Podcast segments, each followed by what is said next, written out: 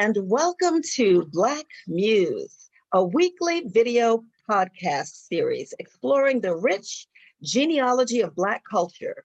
It's where creatives from the worlds of jazz, hip hop, gospel, politics, sports, fashion, theater, and literature come to engage in the lively art of conversation. And tonight, I am so pleased to bring a young lady who is making waves throughout the world, making women proud. I am speaking of none other than Ms. Melody Spann Cooper. She is a second generation owner of Midway Broadcasting Corporation, a best in class African American and female owned media company whose properties include radio and digital platforms. The company provides niche programming and content to Chicago's thriving Black and Latinx populations. Midway broadcasting properties include WVON 1690, the oldest Black-oriented radio station in Chicago. With its urban talk format, the station has been a leading source of information and community empowerment for nearly 60 years. In 2007, Spann Cooper expanded the company's assets with the development of WRLL Radio, Chicago's home for Hispanic independent broadcasters. And in October 2020, she oversaw the launch of Midway Broadcasting's new OTT digital streaming platform, VON TV, pronounced Vaughn, which can be seen in more than 100 million households on Roku, Apple TV Plus, Amazon Prime, and at VON.TV. Spann Cooper serves on many professional and civic boards, including Commissioner of the Illinois Liquor Con- Control Commission, as Vice Chair of the Illinois Broadcasting Association, as Executive Committee member of the National Association of Black owned Broadcasters, and as co chair of the Diversity and Inclusion Council for the Obama Presidential Center. In 2019, she added author to her list of accomplishments with the release of her first book, The Girlfriend's Guide to Closing the Deal. I can't wait to talk about that. It's a business book for women about people, power, and purpose. Welcome to Black Muse, Melody Spann Cooper. Doris, I was getting ready to say, who is she talking about? Thank you for having me. I'm excited to be here with you. you are so welcome. I'm so excited to be conducting this interview. You know, Melody, most people identify you with your father uh, Purvis Spann, the blues man. Yes. Your father, I know, he played the traditional role of provider that every Black family absolutely adores. Mm-hmm. But that role gave you and your mom lots of time together. Tell yeah. me about your mom, Lovey Smith, and your relationship with her.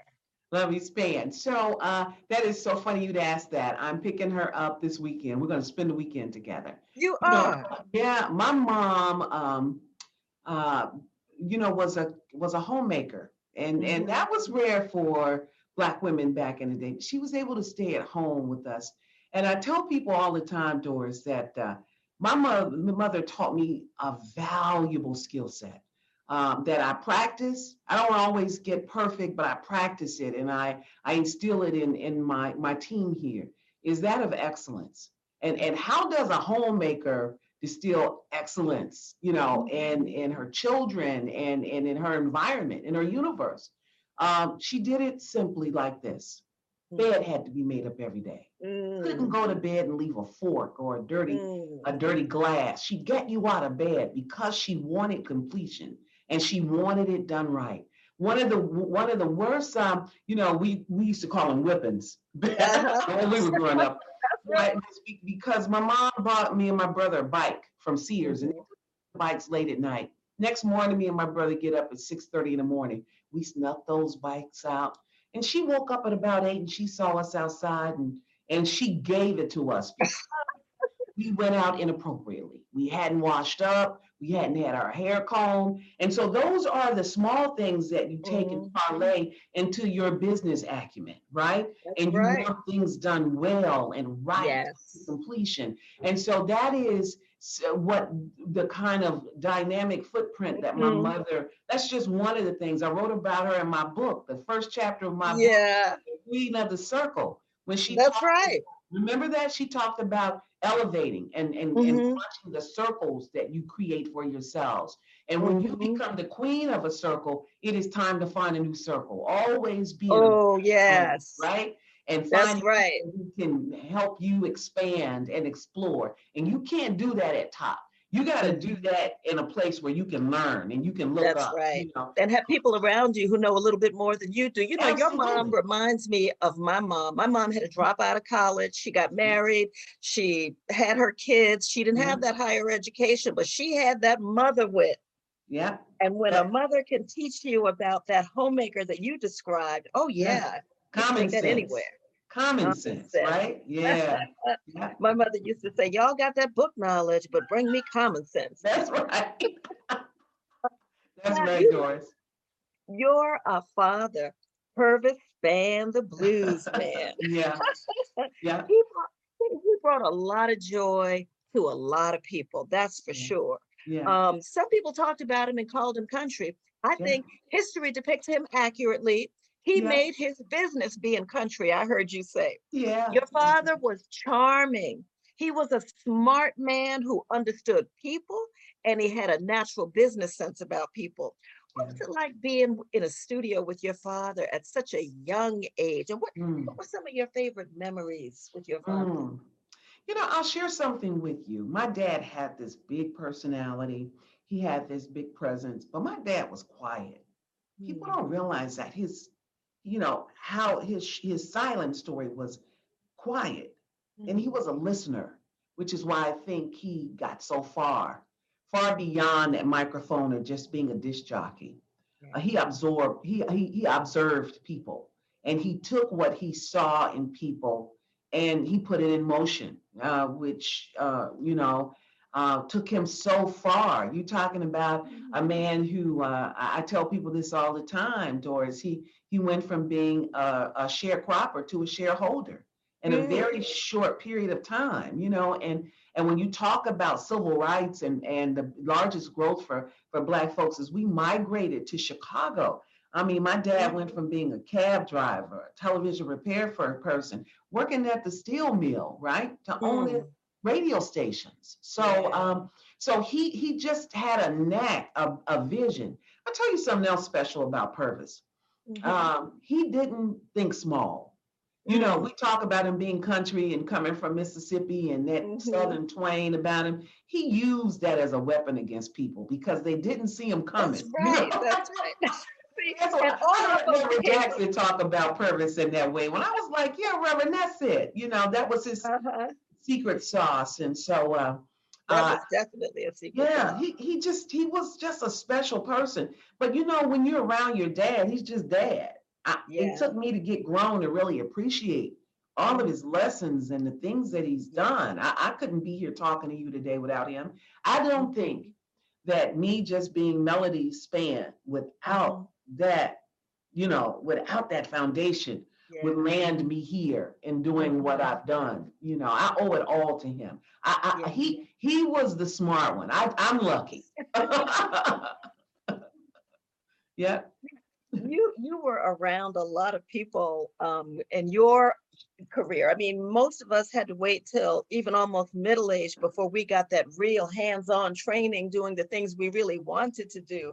But you got this at such a young age. Do you remember who your first famous person was that you met?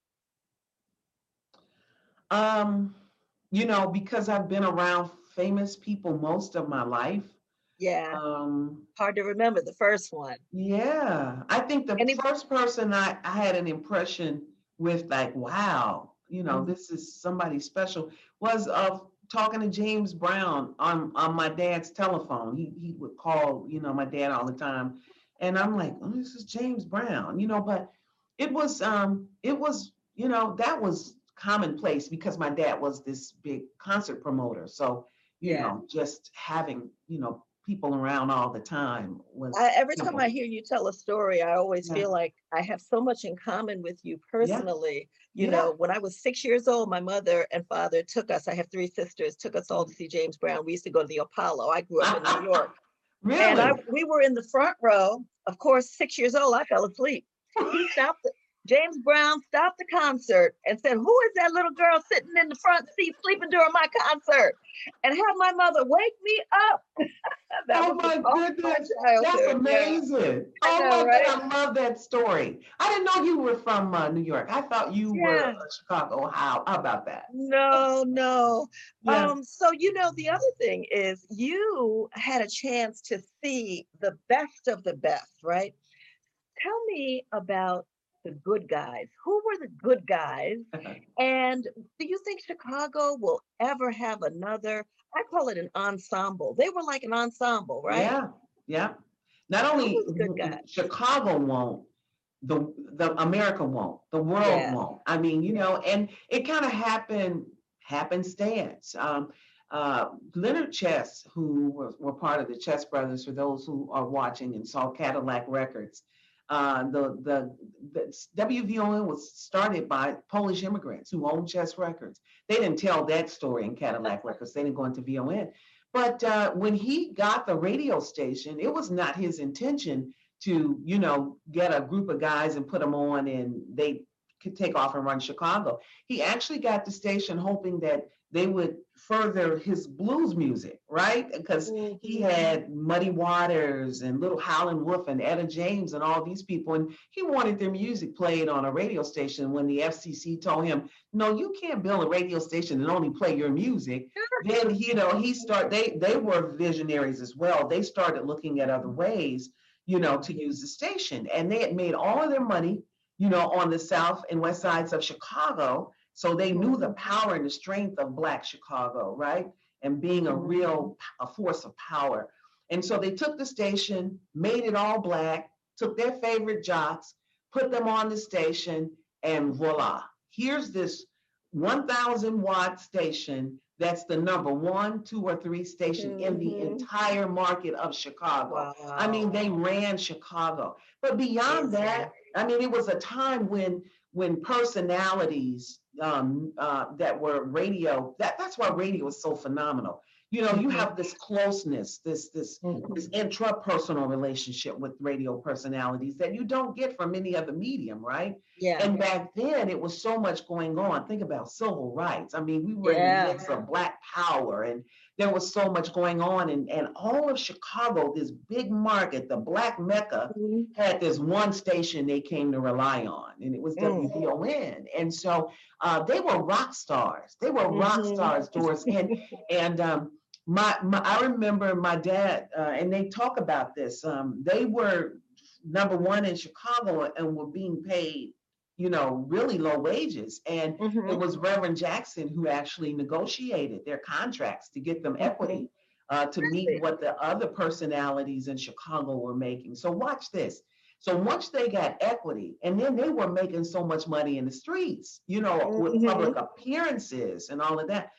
They were making probably close to hundred thousand dollars. These disc jockeys were back in the Mm. sixties and seventies, and you can imagine what that amount of money was compared Yeah, to what that would be right? like today. that was Mhm. huge, you know. So, right. um, so, and then my dad, he he was just amazing because, you know, he was on at midnight, and who would want to be on the air at midnight? Well, Mm. he loved it because it Mm. gave him time during the day to build his empire, and he was bringing Mhm. all the shows. He and a Rodney Jones to the Mhm. Regal. They owned the Burning Spear, you know. So these guys were 35 years old and millionaires, right? Wow. my dad and me, Rodney, just because of how they were moving in this city. You know, Mhm, so uh, mhm.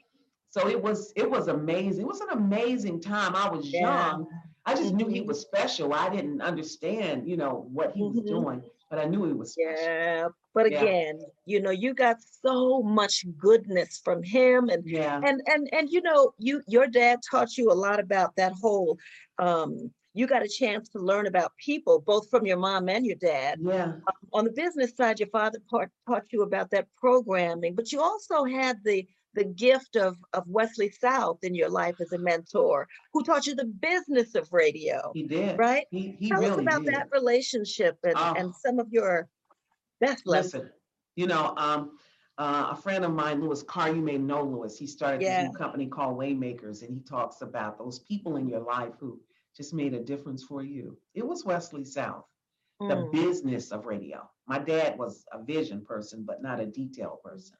Mhm. Mr. South was a detail person. And so he, uh, despite him and my father not particularly caring for one another, and, and although they were business partners, he took Uh-huh. a special liking to me. And um, and he he he gave me everything. He taught me the nuts and bolts of this business. And I'm so glad that he did because, you know, I I would not have been able to, you know, um, I guess make the moves that I have in the business without doing Mhm. proper business. You know, Mhm. my dad was an incredible person, Yeah. but my dad you need that. It's business. art and science Yeah. to business, Well, He was not conventional. My dad just was not conventional, right? Mhm. Um, and but Mr. South understood, you know, business in a big city like Chicago, and so I was so honored that because that could have, you know, he could have Yeah. not taken to me because of his relationship with my dad, but he But did. how did you, between the two of them, how did you, with both of them in your midst, how did you become general manager? uh, I stayed uh, in integrity. I didn't take Mhm. sides, you know, Mhm. and Mr. South knew that. You know, And you I- were rising all the way. I was, and then people don't realize this. I talk about this in my book, Doris, but this station was in a court battle for six, seven years. Um, and in Chancery Division, where they usually sell off businesses when they Mhm. can't find, you know, they can't figure out how to make it work. And uh, and the court had assigned me as um, the person who was in charge of the station. I was court appointed Mhm. receiver Oh, of the company. mhm. Um, Mhm. and uh, I, I tell you a short story. Uh, this Mhm. it stayed in court six or seven years. It stayed in court so long, Doris, that the judge retired. And a female judge came in, young woman, Julia Nowicki. I'll never forget her name. And she's looking at my dad. He's 70 years old. She's looking at Mr. South. He's almost 90. And she's looking at the fact that I had run the company and stabilized it for five or six years. And she said, "Why don't you all just sell it to Melody?" Right? Wow. and uh, and so that's how I got my my my piece of ownership uh, Uh-huh. in, in the station. Uh, but you know, it's those little pieces that the universe tends to take care of when you serve Right. well. That Mhm. people are like, "Wow, I didn't know Yeah. that," or you know. So it it not not only happens to me, it hap- it happens for my dad. It happened for for everybody, you know, and Mhm, just mhm. and just being aware of that that the universe Yeah. will collide to make something special happen for you. Well, you know, uh, Melody, you joined, I don't have to tell you this, but you joined an elite group of female broadcast owners when you purchased Midway Broadway, uh, Midway Broadcast Corporation. Mhm. A lot of people associate Midway Broadcast Corporation with WVON, rightfully so. Mhm. But you, you, you led a game-changing expansion into new markets. You added new interactive platforms, annual events. You make a sister think about Alicia Keys' song, "That Girl Is on Fire." know, every time I look up, you are doing something different. Yeah. So, what if you look at Midway Broadcast properties? Talk about those properties and the growth. What are we Yeah. looking at beyond WVON?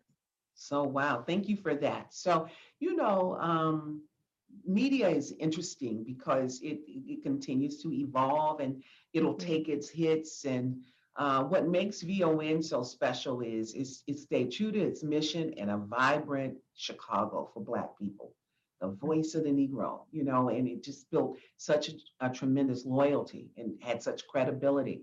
Um, but I also know that as the world turns, so should we, right? Mhm, mhm. Um, and so I'm looking at a property that's six years, 60 years old almost, right?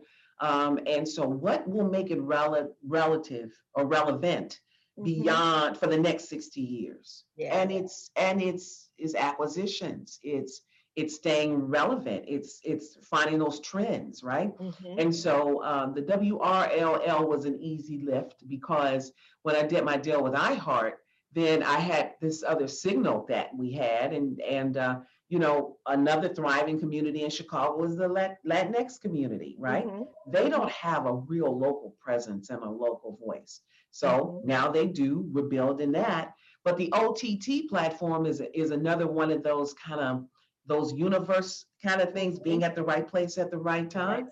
I mean, OTT is taking digital is taking over. When we go and mm-hmm. talk to these advertising companies, that's all they're talking about is digital, right? Digital. Yeah, and so for us to acquire, you know, that platform mm-hmm. and and be able to reach, I mean, you know, all across the world with it, mm-hmm. just delivering our content is mm-hmm. huge. And I'll I'll be honest, I don't have it all figured out.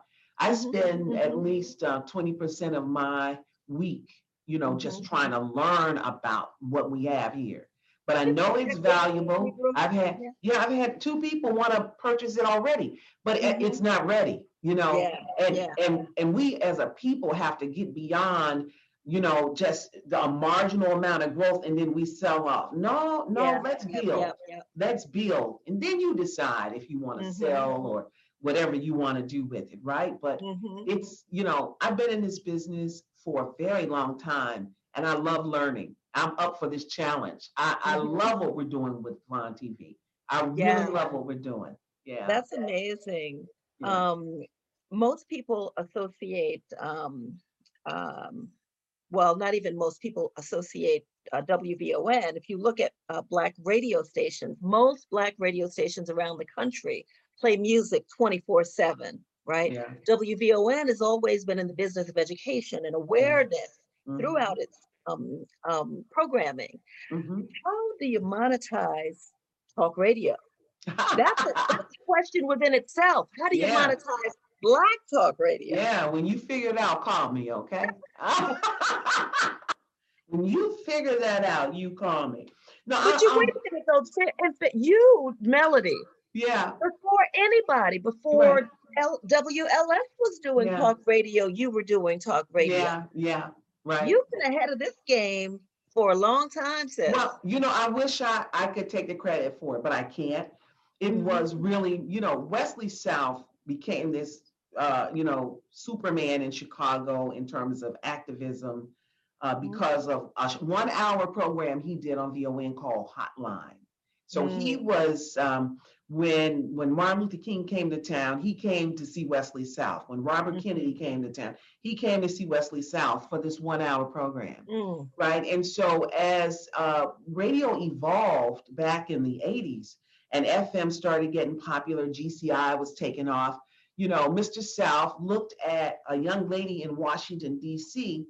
who had taken her station WOL, which is Cathy Hughes, That's and right. she was killing it with Black Talk. Mm. She was, I mean, she ran that town, right? Yeah. Had the politicians afraid to move, right? Mm-hmm. And so he's like, well, you know, we probably can do that in Chicago. You know, we were, uh, we had a black mayor. It, it was mm-hmm. time, mm-hmm. so we could, you know, take the the the loyalty and the audience uh, and and what VON had built here and transfer it to 100% empowerment and education mm. and activism in a mm. in a town as black as Chicago and we did and uh, and it was an easy transition for it and Chicago is better because of it you know mm-hmm. we we mm-hmm. agitate if it if it's going on in Chicago you're going to know about it because of VON. Mm-hmm. And you're not going to know about it in some lightweight way. We're, we're going to put the guest on, you know, the influencers, the stakeholders, yeah, when they need yeah. to get their message out, they come to this station. And so when you talk about, you know, how do I make this, you know, a revenue generator now? Uh, you know, Black Talk cannot be done in a lot of cities. That's right. Uh, Chicago is one of them. And it's one of them because it's got everything. It's got politics. You know, it's got social issues. it's got issues. Advocacy. It's mm-hmm. got everything, right? And it's got, you know, although we have a black eye, it's got one of the most powerful black communities yes. in the country, still, mm-hmm. bar none. You That's know, right. people people look at Atlanta and now Houston and a lot of other places. Let me tell you, Chicago is still making black folks rich and powerful and providing opportunity, even uh, with a black eye. You Yeah. understand what I'm saying? Even So, as um, we struggle for equity in other Ex- places, you are absolutely. right. Yes. Absolutely. So listen, you got a black mayor. I mean, Mhm. just look at it. Just look, look for what it's doing with black women politically. Yes. So yes. um uh it's it's a powerful city. I love this city. I do. I love it. It's been good to us. It really it has. has been. It Mhm. has been. And think speaking of being good, you have um, when you think about growing your organization, Mhm. you um, now moved from 87th Street over to River City in the South Yeah. Loop. I think you've been over there about three years now. Yeah, going I was on. actually I was down at the station to do I cut a commercial down there during the last election cycle. Yeah, yeah. Very impressed with the thing. Thank you. So you. I want to know, um, have you settled in? I have. I, I've Yeah. settled in. Um, I we're, we're to the realm over here. So you Mhm. know, we we with with oh, with uh, VON TV growing the way that it is, there probably will Mhm. be some add-ons, but I Mhm. plan to stay here. And and let me let me say this: people were like, "Oh, you know, you're moving off 87th Street." Listen, I probably no, I was the only radio station inside of a community, right? So I can still I can still super serve from wherever, but That was a whole lot of building. I went through a lot of things with that building that people Mhm. need to read in the book to even figure out. You know, it Mhm. it was not easy, and I didn't leave 87th Street because I wanted to leave, right? Mhm. I Mhm. need I had to leave. You had And to for growth purposes I, too. I- I, I did, Doris, and you know what? Mhm. I I fought it for a long time, but Mm. you know what? Um, when God says go, go, I was just about to say, go, God gives you the timing when it's time Yep. for you to do something. go, go. Yeah. Yeah. So speaking of that growth, um, have you, you know, I look at um, uh, VON TV. Yeah. What should we expect from VON TV moving forward? I mean, Mhm. should we start looking at original content coming your Yeah. way? Yeah. Uh, what's the goal? Absolutely. Original content is um, is very expensive, right? And so as we continue to to convert eyeballs to this thing, right, uh, the revenues will grow from it, Mhm. and we'll be able to do phenomenal things. But let me tell you what I'm enjoying so much, Doris. Mhm. There is so much wonderful content out here Yeah. that Black folks have Yeah. created that HBO and a number of these other people, they don't even see it. What Yeah. you and I are doing right now, right? Yeah. And the individuals who will watch this, those Mhm. are important viewers Yeah. that are often overlooked, not Mhm. even considered. So while everybody is fighting to be up here with these big networks, and it is so many people, the mood of the Mhm. country, Mhm. um, and and people who who take this content in is Yeah. not up there. How Yeah. many times are you gonna watch Tyler Perry's Madea's Yeah. Family Reunion, right? Right. Right. There's so much unique content uh, that's Mhm. out here that can be appreciated. And I'm on the phone with so many producers now and people um, who are making, who do- putting phenomenal work in.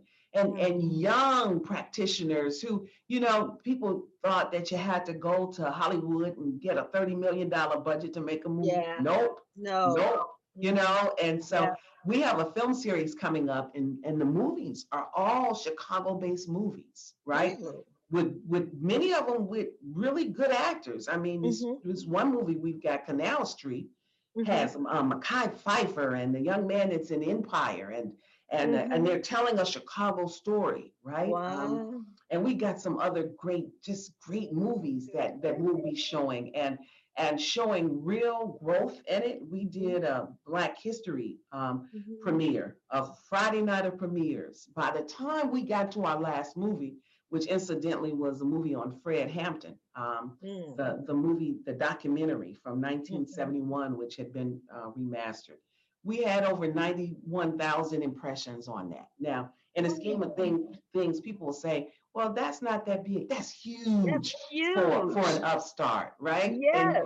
and uh, got great statistics when we when we went Mhm. on Roku. When we went up, we were like station number 900 and something. We are now station 138. So we Whoa. we, we are we're That's moving, saying girl. something right yes, there. We're That moving. is saying something. Yeah, we're moving. You know, and that makes me think about um, um, all of this kind of content and kind of where we are right Yeah. now. With this kind of growth that you're engaged in right now, would you say that you're finding uh, greater support or greater challenge in the wake of George Floyd's murder? I say a woke, educated Black community can be threatening to some people. yeah, I'm well. I love that. I love I love that. Well, let me tell you something. I'm that's powerful that you asked that question because um my fight every day is the same. Mhm. It's the same. And I see a lot of mouths moving, but I haven't seen a lot of deals cut. My mother think- used to say, all motion ain't progress. There you go. There you go. So I'm hopeful Yeah. And I can't tell you that uh, our, uh, we haven't done better. Absolutely, we've I've, I've seen the the needle Yeah, to move a move little up, bit. but but the charge by which people, you know, were oh we we we hear you, we see you.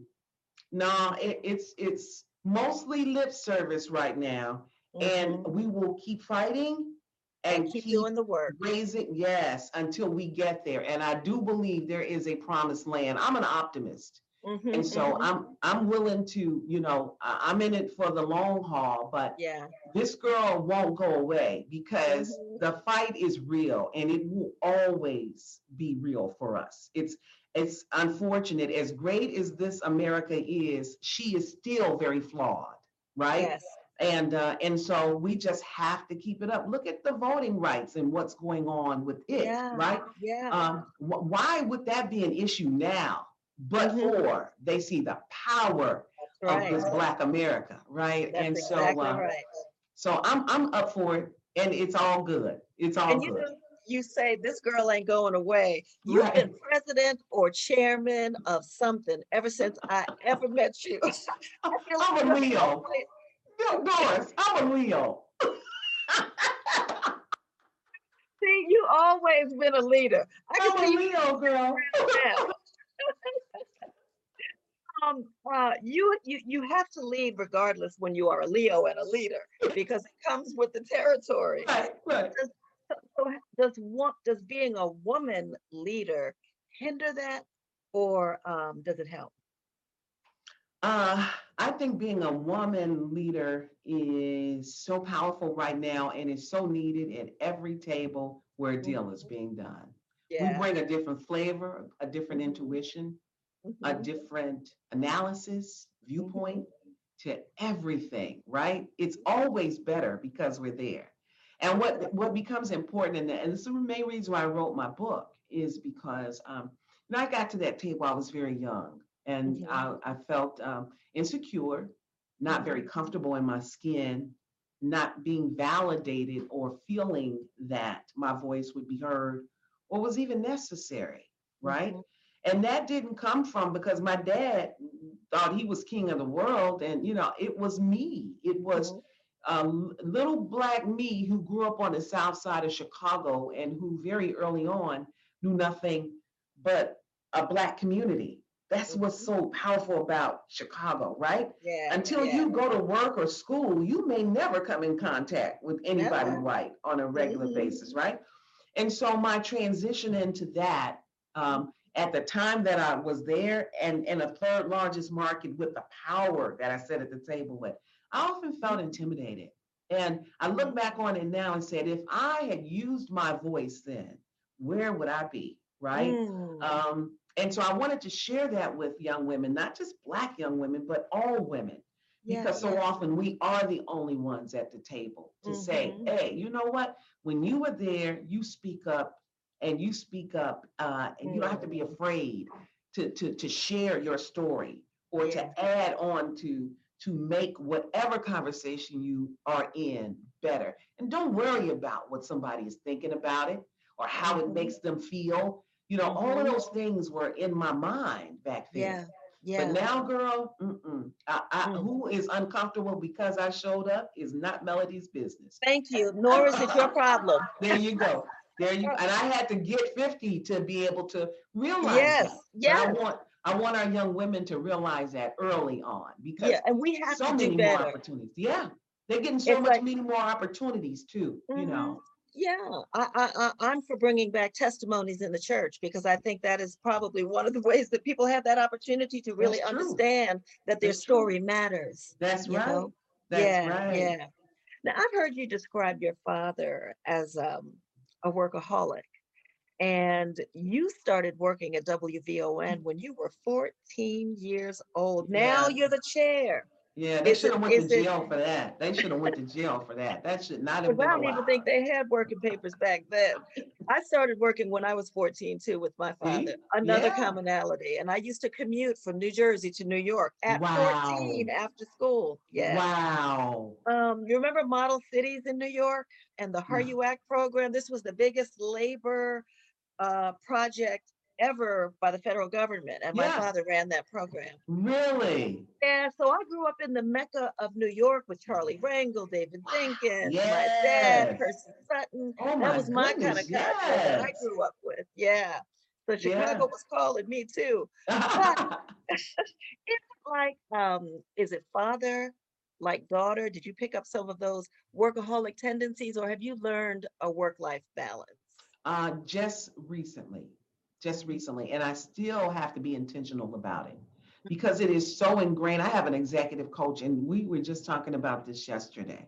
Uh, is to being my intentionality around, you know, not making, you know, not just being so focused. I have to practice it. I really do. Uh, because D- Doris, I will find a way to fill up every hour. And what I realize is that I, I, I would get on Jessica, I'd get on uh, my assistants Mhm. about, you know, don't fill up my hours, but it's me. It's It's it's it's it's the rhythm of how I move, and it's it's not healthy. And so I'm intentional about it. I, I spend a lot of time uh, in Las Vegas, although I'm there working, but I can go for a walk in the middle of the day. Yeah, because Because, that's you your know, second home, right? Yeah, and and I, I I'll go for a walk and uh, Mhm. I'll end my day. You know, when my day ends, because it's two hours behind here, it's still, you know, five or six o'clock. When, you know, if I call somebody in Chicago talking about, let me tell you about this proposal, and it's eight o'clock, they like, boss lady, this, no, no.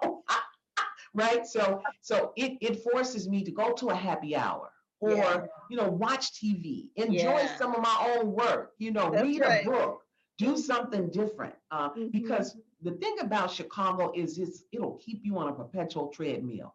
It's Girl, always you something, right? me. It's so Right? true. You It is know it. You know it, know it. Doris. I'm guilty of it. I know. I know. It's true. You just get into this mode. There's always something to do. Yeah. You know, yeah. people are like, "Well, what? You, you, you, you, you- it's okay. I didn't mean to make you wait. Don't worry about it. I always have something to You do, always have something to do. And if you don't, you're gonna find something to do, right? or it's gonna find you." Or it's gonna find you. Yeah. That's so right. uh, so I'm forcing myself and I, and I want women, you know, to to do more of that. I'll tell you something. I don't know if I've ever shared this. I didn't share it in the book. Mhm. Because I probably was writing it when it when it happened. About Mhm. three years ago on Christmas, I for the the the for about three months leading up to it, I had been feeling this like pain in my stomach, just this gas, just this Mhm. gas, right?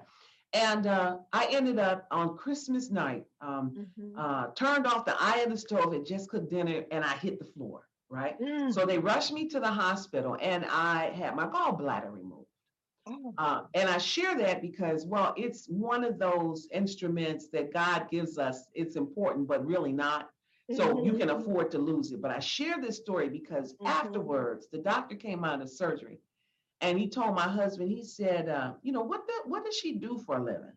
And my husband Mm. told him, and he said, I've never seen anything that hard and black in my life. Wow. And, and I share that to say, for some women, it's breast cancer. For some women, it's it comes up in something else. But that underlying stress of Stress. just every day, Right. just you know. And so I, I began to even pivot more and more. I spend more time there. Mm. Uh, you know Mhm. where I can because this grind will take you out. And I've lost girlfriends because of it. And I don't want to go that way. I don't. Yeah, I know what you mean. That stress, if we don't take care of it, Yeah. and it really is just just taking just a walk every day makes a Yeah. difference. Yeah. Some 15 minutes of of unfiltered sunlight makes a difference, right? Meditating. I love that. Meditate. I love that commercial that comes on. You know that 30 second commercial. Um, and this every time I see it, doors I go. I steal it through the commercial, you know, but and I those are powerful things. meditating. I'm a big prayer, but the meditating, yes, Yeah. that's important. Used to do it in seminary, but I've gotten Yeah. away from it. Yeah. Speaking of, what drives you? So Mm. you're in that space where you recognize the wisdom and the very necessity of making time and space for melody, right? Yeah. Things yeah, that really make melody inside smile and thrive. So yeah, what drives you? Is it in your work, in the in the growing of the properties? Is it yeah. the hope for the black community? That's it. Is it the joy of growing a business? What is Mm-mm. it that really drives? It's my it's our community. It's Mhm. our community. Yeah. I just love That's what drives so me. much. Yeah. I mean, it, it it makes me almost choke up right now because you know you see it in and and what we go through and uh, how smart we are, Yes. beautiful we are, and, Yes. and just if we if we lived up, you know, to our full potential. So I'm always pushing to just, you know, guys, we can do this because I I, I see it at thirty three thousand feet. You know, the beauty about the evolution of getting older and wisdom is you realize that pound for pound, I'm as smart. I'm That's as right. I, I- I- you, you know what I mean, Yes. Rose? Yes, I do. I can sit at any table and take you down with Thank this you. with these brains right Just here, right? here what God gave us. What God gave us. And Mhm. and if more of us knew that and so Yeah. i'm i'm looking at young people now uh, who you know the good thing about what's happened when you see all this um, you know george floyd's death is not in vain it, it will Mhm. his his little daughter called it uh, two days after my, my daddy changed the world The and he words. did he yes, did he did. Still Um, because i see these young people you know i think of tonika johnson over in Mm. englewood in Yeah, the Folded yeah. Map Project. I, I think about Jahmal Cole and My Block, Mm. My City, My Hood. I Mm. see these Doing young, dynamic practitioners that's in the street. They're not asking permission. They're not Mm. asking for you to write them a check. They just doing the work. Thank you. They're doing the work, right? They're not And, waiting to say for us to tell them they're old enough. mm, Because the age of reasoning is 12 years old. And we need to recognize that. Right, right. Yeah. Tell you another one, little Alex Sims. She called, she Mm. said, Melody, I need you to, I need you to get on this board. I'm like, Alex, I cannot get on another board. She said, but I need you. Let me tell you about it. It's called the bench. And I'm Mm. going to train black people for political office. We got to stop just throwing people in. Girl, the girl just made every hair in my body stand Mm. up, right? So Mm. these are, and I say their names because they're Yeah. just that dynamic. And so That's when we right. when we feel like, you know, what's the point or what's going on, I see them, I hear Mhm. them, right? Mhm. And uh, and I know we will be okay. They're out here. They really are, and they're doing the work, Doris. They doing the Yeah.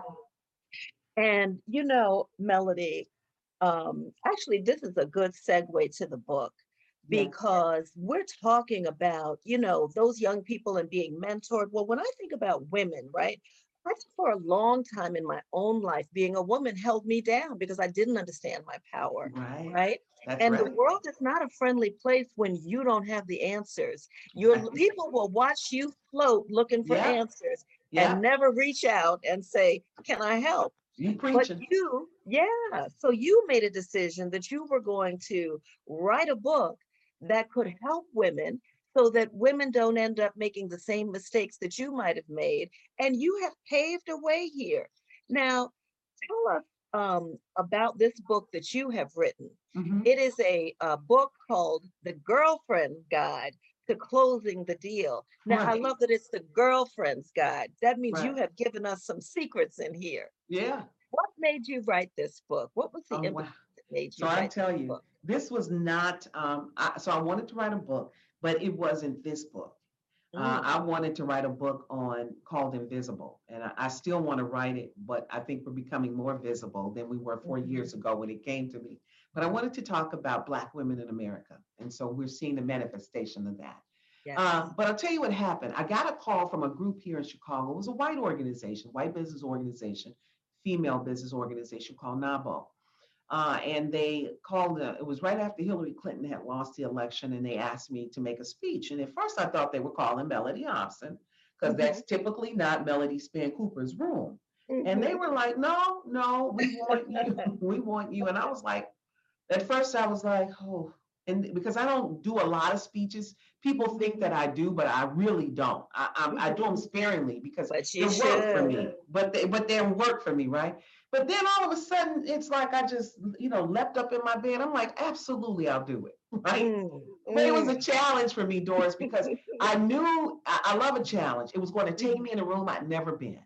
Yeah. And I was wondering if my message would resonate Mm, on mhm. that side of Chicago, Mhm. right? Got you. So I. I, that was January. Come May, here's this speech. I walked into this room. It's a thousand women, mostly white. Mhm. And I delivered the girlfriend's guide to closing the deal. And what I did was I I talked about being in power and and the experiences I had and how I got through them. But interestingly enough, uh, I had like 10 points I made. Mhm. And as I went through it, Doris, the speech was maybe an hour. You could hear a pin drop. You could Mhm. hear a pin drop in that room. It was so eerie that I started rushing because I thought maybe something was wrong. And I looked at one of my girlfriends and she says, slow, slow down, right? You could hear women going, mm, Mm. right? Like, you know, we would And say you know, amen, amen in church. But I, yeah. I hit a nerve, girl, right? And afterwards, they stood in line for about two hours to talk to me about this speech. And one after another, these white women said, You got to write a book. You got to write a book. You got to write a book.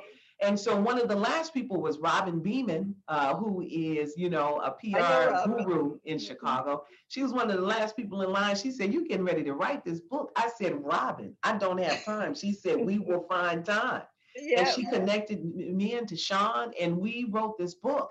Um, Mhm. and it was so you know what i tell people because everybody has a book in them everybody has a book in them and we don't need to hide from it write your book just write Mm. your book right but Mhm. what was interesting about this book is uh, Sean had an, a way of I it was a conversation and she'd come over and we'd spend three or four hours drinking Mhm. wine and talking drinking wine and talking right and uh, and so she got it all out because if you just try to write your own book yeah. you you can't write and edit at the same time, right? Mhm. So um, it it was you know that style worked for me, and um, it took me about two or three years to deliver Mhm. that book. Uh, Mhm. but I was I was so proud of it afterwards, and what and what makes me so proud is not that I told a little of my story, but I just talked about women in general and our experiences. Is how women would call and say, "Melody, thank you." You know, like I Mhm. spoke their language. I freed something in them. I gave them a Mm. path or direction. Mhm. And that that's it. If you want to write a book to make money, forget it. No, Mm. ain't gonna happen. Unless you Mhm. Michelle Obama. That's right. She can put she can put one word on a page. that forever It's first on. lady. that- she knocked that out the park. But um, this book, and and and then right after it was released, Doris, uh, the Mhm. pandemic came, right? Mhm. and um and I wasn't able to promote it or anything and and I had to get settled with myself to say listen this book is not finite this Mhm. book doesn't expire in 2 or 3 years I can tell this story forever right Yeah. um and so uh, I'm pleased with it I'm settled Mhm. with it and it is complete Good for you. Well, I am going to keep my copy in my car because with COVID, I don't know when I'm gonna see you, but I need an autograph. that's easy for you Um, did you see um the uh, Aretha Franklin miniseries? I did I did What do you think it. about that? you know what? Um, I I liked it. Um, and they're not so much. It it lost me back and forth. I'm I'm honored that they did recognize my father for his Mhm. contribution because he does not get recognized enough That's right. for, for crowning, Aretha crowning Franklin her. Queen of Soul. I, I you know Yes. that- so I, I'm always ready to wave the banner for that. but you know what? Uh, Aretha was a complex woman, uh, a genius there, and she she played a piano the way that she did. You know, uh, from without a lot of um, you know, she wasn't taught to play the piano. She Mhm. was a, she played by ear and Mhm. and the the instrument that God gave her, you know, and Yes. she she she knew Aretha knew she was special that way, Mhm. you know, and so um I can I tell you a funny story though uh, about uh, Aretha Franklin uh that happened uh maybe 10 12 years ago now Mhm. so, you know, my dad has Alzheimer's and dementia.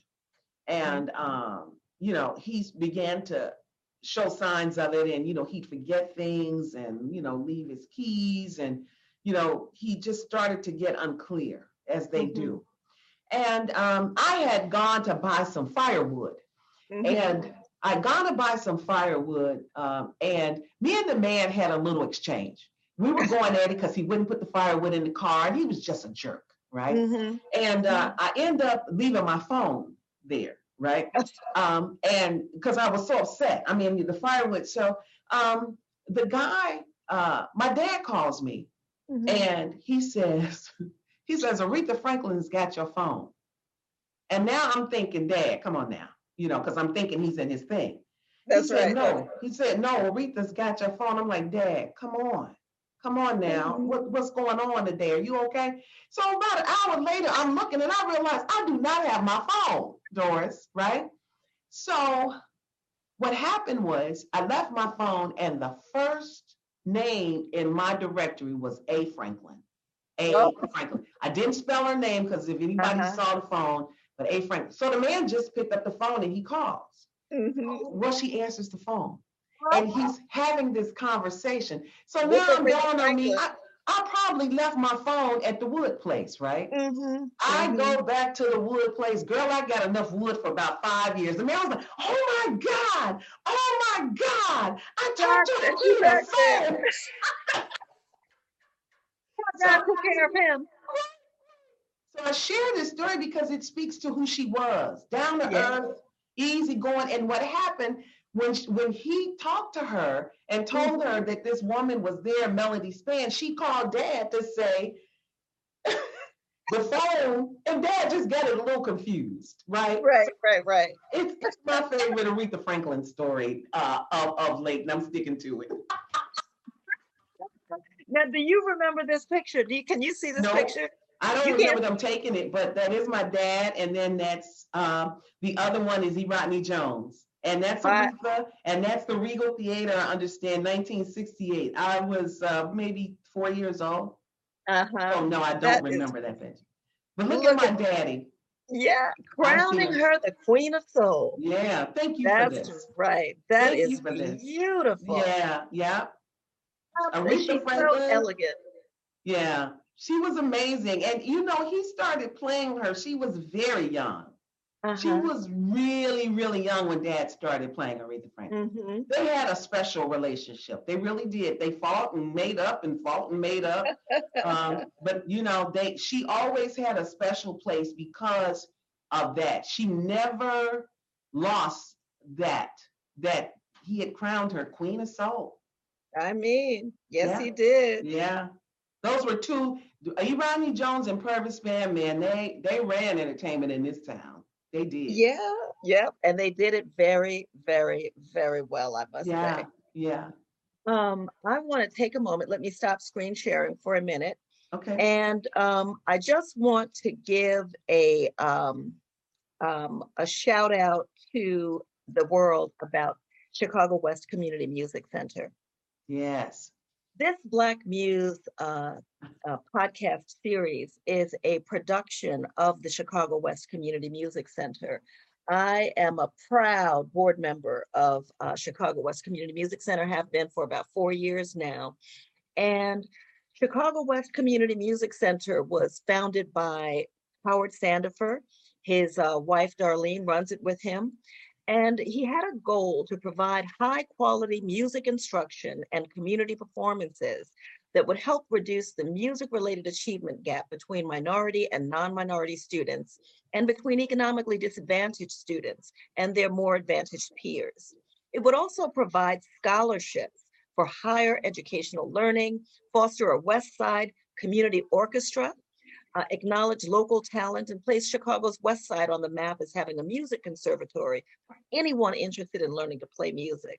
As a result of the hard work, complete support and dedication of the faculty, students, parents, and families, Chicago West Community Music Center has strengthened the community it supports and provides benefits that go far beyond music education and community performance um, opportunities.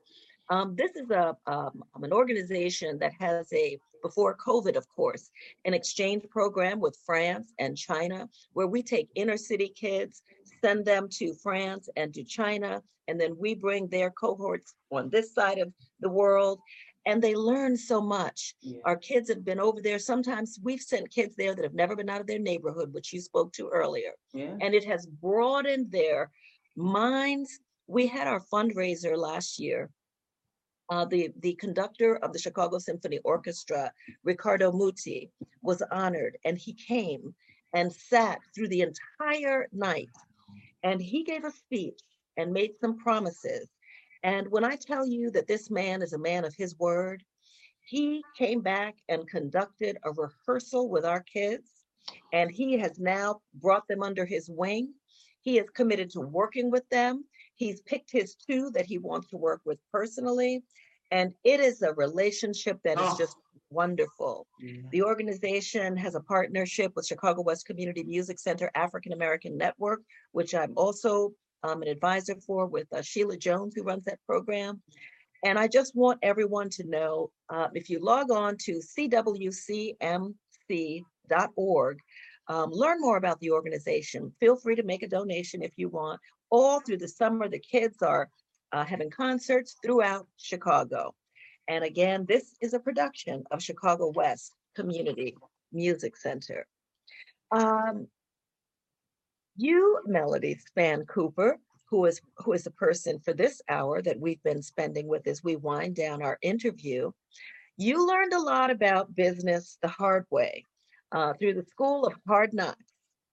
Are you thinking about a succession plan? Is there an heir apparent? every day. you know, um, that's a great question. Um, unfortunately, in my family, it's not. Uh, but I uh, have, you know, worked through uh, what should happen if if God takes me tomorrow, uh, so that the company is protected.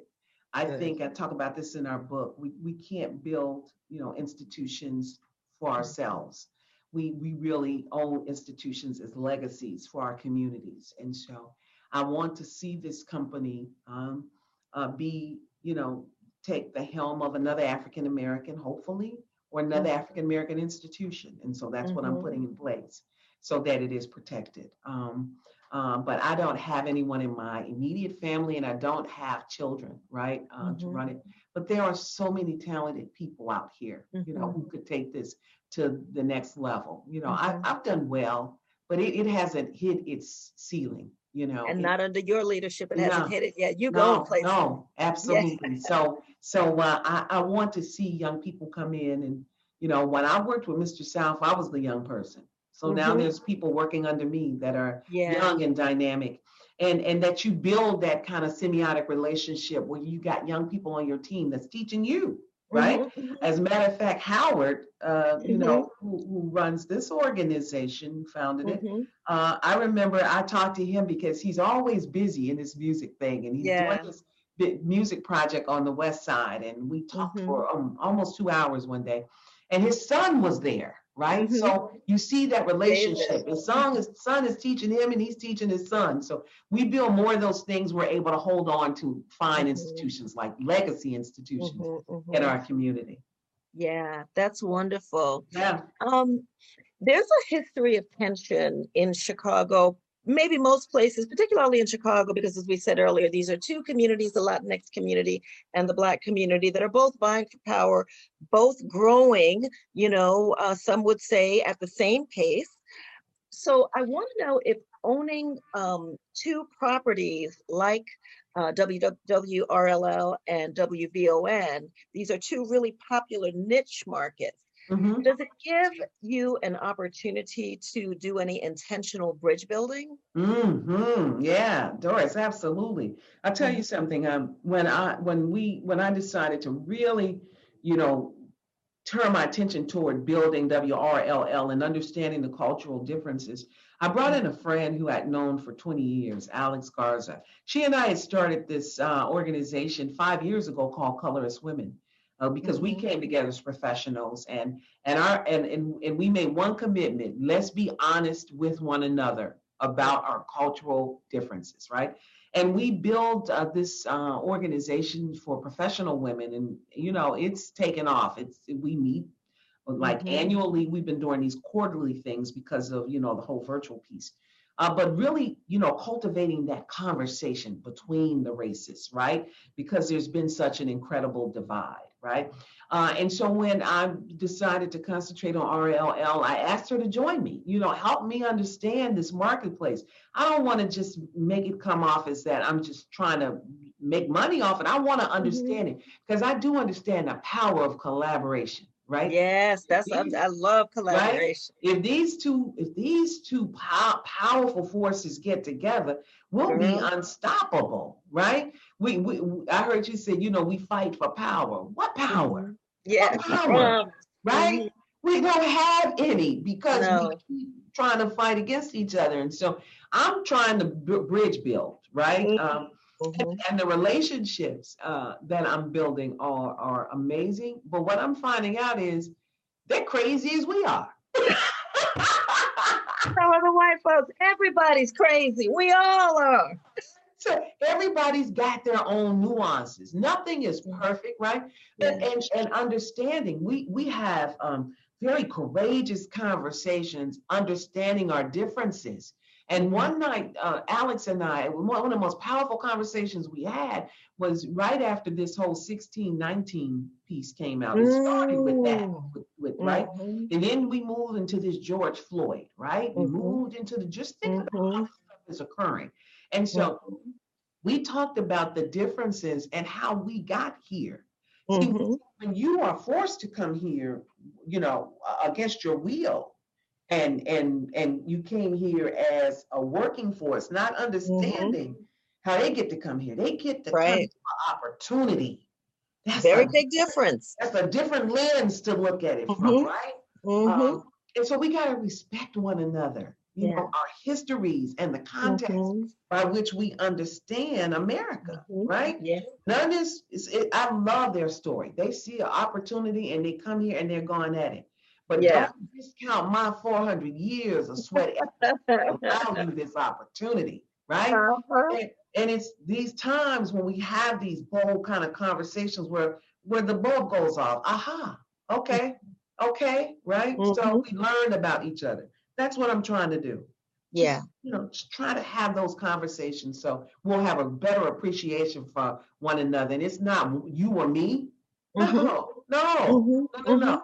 That's over. You know. Yeah, yeah, it's got to be colla- collaborative. It's it's Yeah. true, it's true. And I think about the this or the that when I look at broadcasting. Um, I'm not sure that broadcasting has really made up its mind which direction we want to go. We've got the old school side with Carole Simpson, right? yeah. Uh, Which is very formal, very, Yes. and then we've got the new school style, which is far more casual. Yes. What is your preferred style? Um, my preferred style, of course, is more decorum. but you know what? I have a great appreciation. I tell you, I started laughing when you said that because I was watching the news in Vegas and the sister, they don't have many black anchors there, but this sister gets on TV Saturday morning and she literally has a a thing tied around her head. You know, these new balls they wear. I'm like, girl, right? I almost- I almost fainted. Doris, you know the lady with the mustard commercial. Oh, you remember that old mustard? I'm like, girl, what is that? But you know what? and just say, let me just help you out. I, I started to call the station on. I was like, no, don't do that. Can't do that. Right. I'm so glad she's there. But but the thing Yeah. is, is that we have to allow evolution. We have to meet people where they are. in order to keep them engaged. I, I heard so many people on VON, you know, talking about the protesters last year and what Yeah. they should have been doing or what they could have been doing. No, let them do what they do. They got to learn do. like we learned, right? That's right. And so that's what I talk about this symbiotic relation, symbiotic relationship. We have got to allow space to meet people where they are. And we Mhm. got to learn from them. What's your motivation? yeah. You know, what what's this style? How does this Mhm. work? And as long Mhm. as we continue to learn, we'll stay young. We will, we will stay yeah. young, right? And so uh so I, I I make room for it. I embrace it. I, I came in today Mm-hmm. and my and my assistant's got the biggest tattoo on her arm I've ever seen in my life, right? And I was hor I was I was horrified. And then I had to come to my office and say, okay, she's grown. her body, right? And just kind of understand this is Yeah. where they are. I know. You Even if we don't never think of doing that, right? It's true. It's true. Yeah, yeah. And it, it those are the differences, you know, and I think about the old, I think about who we were as a black community in Chicago when I came here. right. So um my um when I came here was the year that Harold Washington died, oh, 87. 87.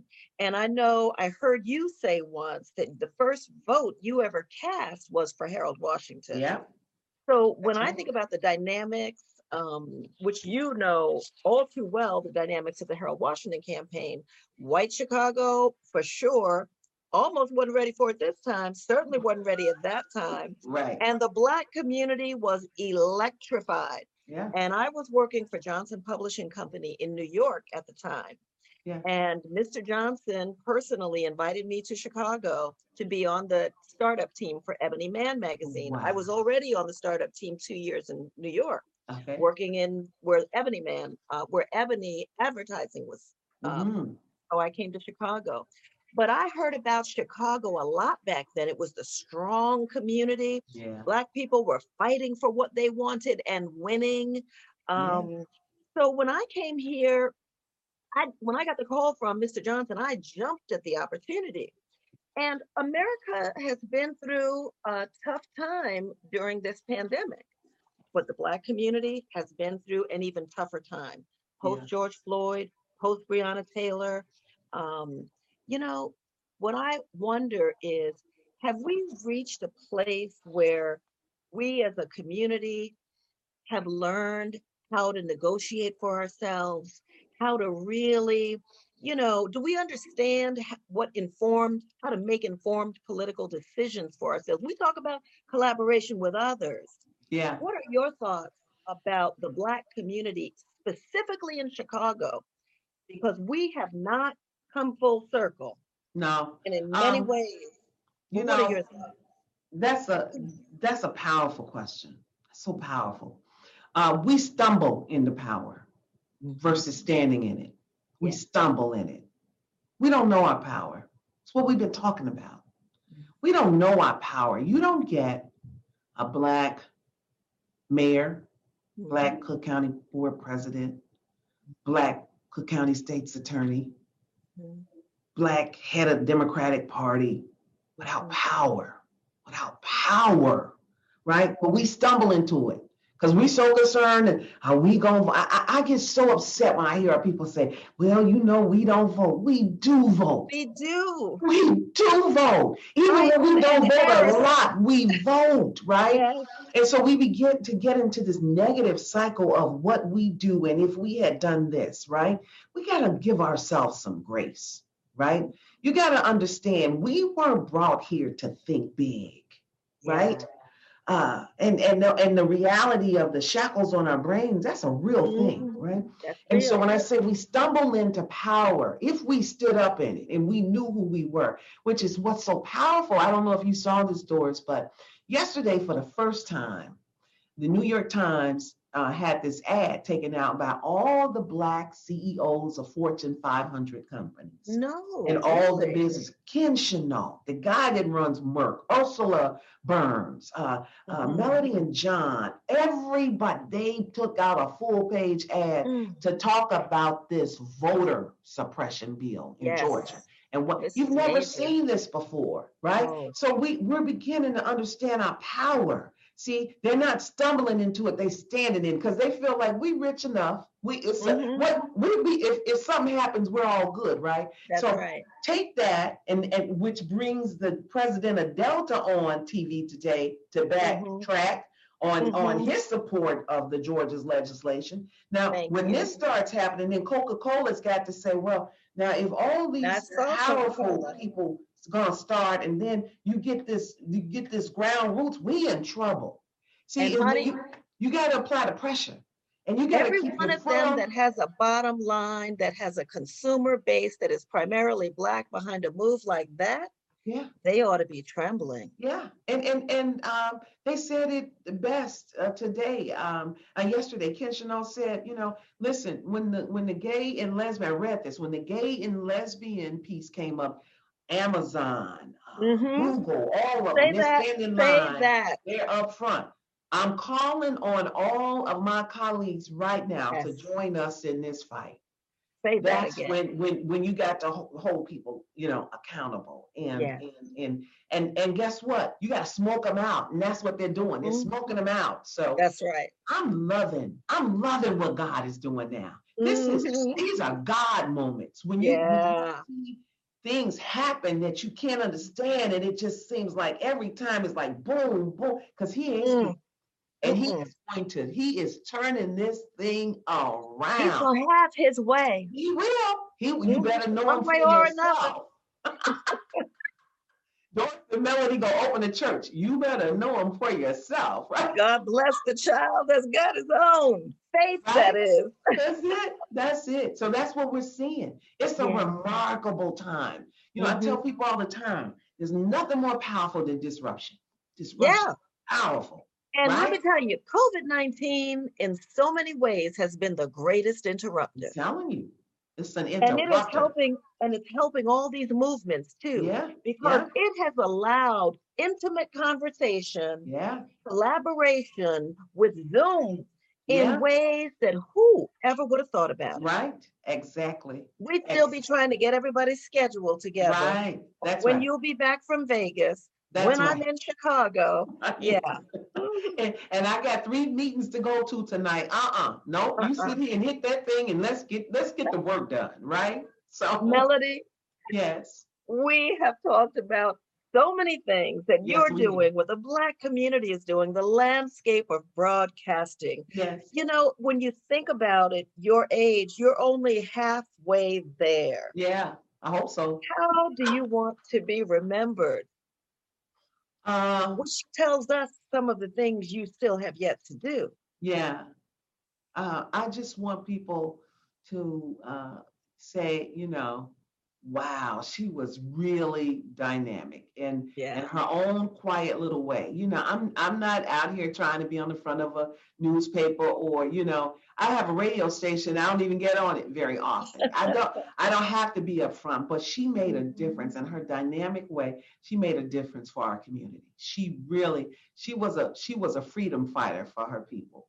Yeah, that's what I that's what I want to do. I, I just want I want people who are underserved uh, to, to, to have a better place in life. My dad always said, no big me's, little U's. Treat the presidents, uh, treat the prisoners like you do the presidents. I believe that. in Every fiber of my body. Yeah. Mhm. Are there any announcements that you'd like to make about events coming up or anything happening? No, I, I just want to thank everybody for their continued support. If you don't know our business, please check us out. You can check it out on midwaybroadcasting.com to see all of our assets. But if you want a real treat, you have to turn on VON TV. It the content there is just remarkable. I'm amazed at it to see black excellence the way Yes. it is there. That's what it is. It's black I excellence. and and and Melody, you must launch a campaign to get the word out about VON. TV because I I am amazed. Really, it is Yeah. just phenomenal. It what you're doing is Yeah. phenomenal. Yeah, I appreciate you. Doris, and what you're doing is phenomenal. And you know, you've done such a great job of with this um with this interview. And I'm so late for my next meeting, but uh Yes, it's okay. gotta, I'm gonna tell Todd that you gotta sit in, you gotta do a talk show over here, girl. You got it. You You, I mean, you held my attention. Okay, it, it was great questions and it was fun. It was. Thank fun. you. Thank, Thank you so much. Well, I just want you to know that I love you. I support you, and Thank you are just doing so many things to inspire women, girls, people in general. Thank you for what you do in Oh, this thank you. world. Thank you, sweetheart. You're welcome. We've been talking with Melody Spann Cooper, who is the owner and president of Midway Broadcast Corporation. This program will air on Sunday evening, April 4th at 5 p.m. Melody, thank you so much for joining. Black Thank you, Doris. God bless. Thank you. God bless you. Have a great day. You too.